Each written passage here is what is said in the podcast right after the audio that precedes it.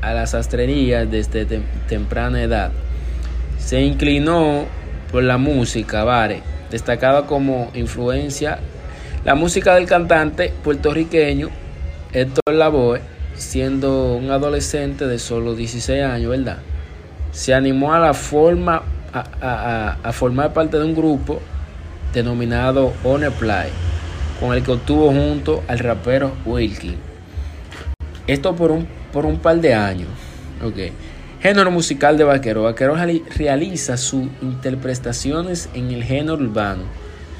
Bueno, vamos a hablar un poco de, de la trayectoria y legado de Vaquero.